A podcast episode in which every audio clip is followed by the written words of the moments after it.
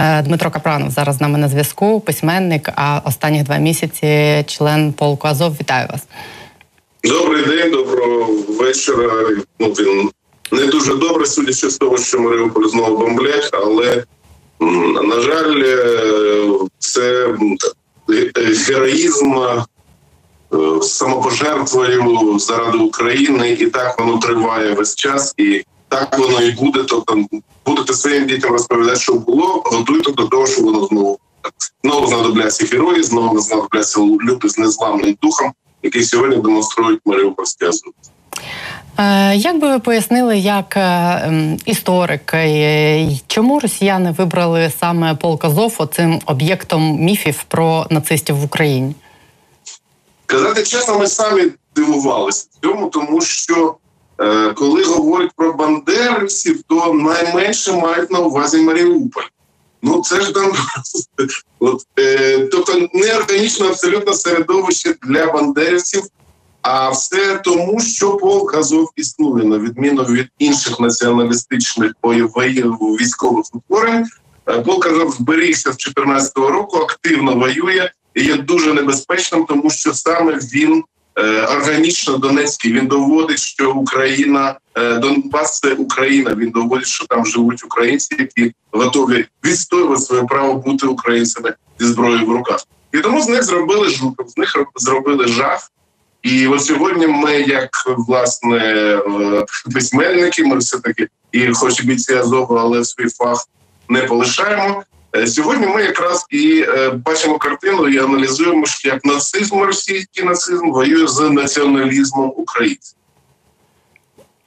Е, коли вже український націоналізм по вашому переможе? Ми з вами записували коли інтерв'ю е, десь на День Незалежності е, в літ, літку минулого літа. Ви тоді сказали, що будь-яка російська там імперія ламається на півострові Крим, і власне з окупації Криму і почалася почалось все те, що почалось. Є у вас якесь бачення, коли рухне вже ця імперія? Ця імперія рухне тоді, коли доб'ють українці, тому що інших механізмів нема. Щоб добити цю імперію, їй потрібна гучна поразка. От і цю поразку забезпечити можемо тільки ми. Сьогодні ми в обороні. Сьогодні, е, попри великі втрати їхні, вони все таки наступають. і Оборона досить важка.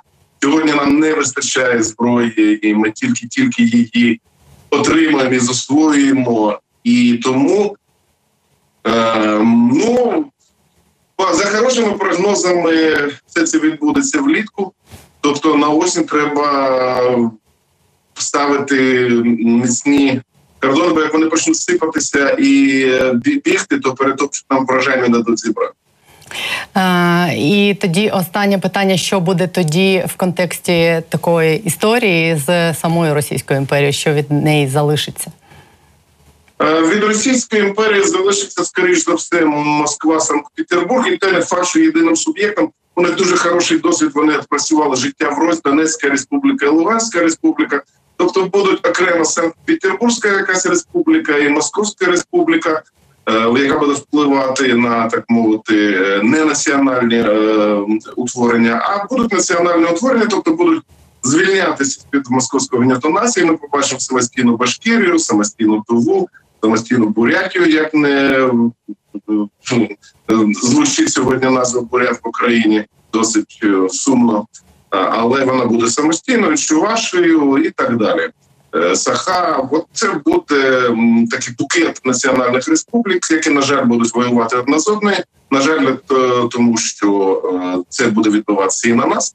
Але мирна вся ця історія не закінчиться, і її доведеться демілітаризувати і денуклеїзувати. Тобто е, всі ці е, уламки повинні бути без зброї ядерної точно вже абсолютно.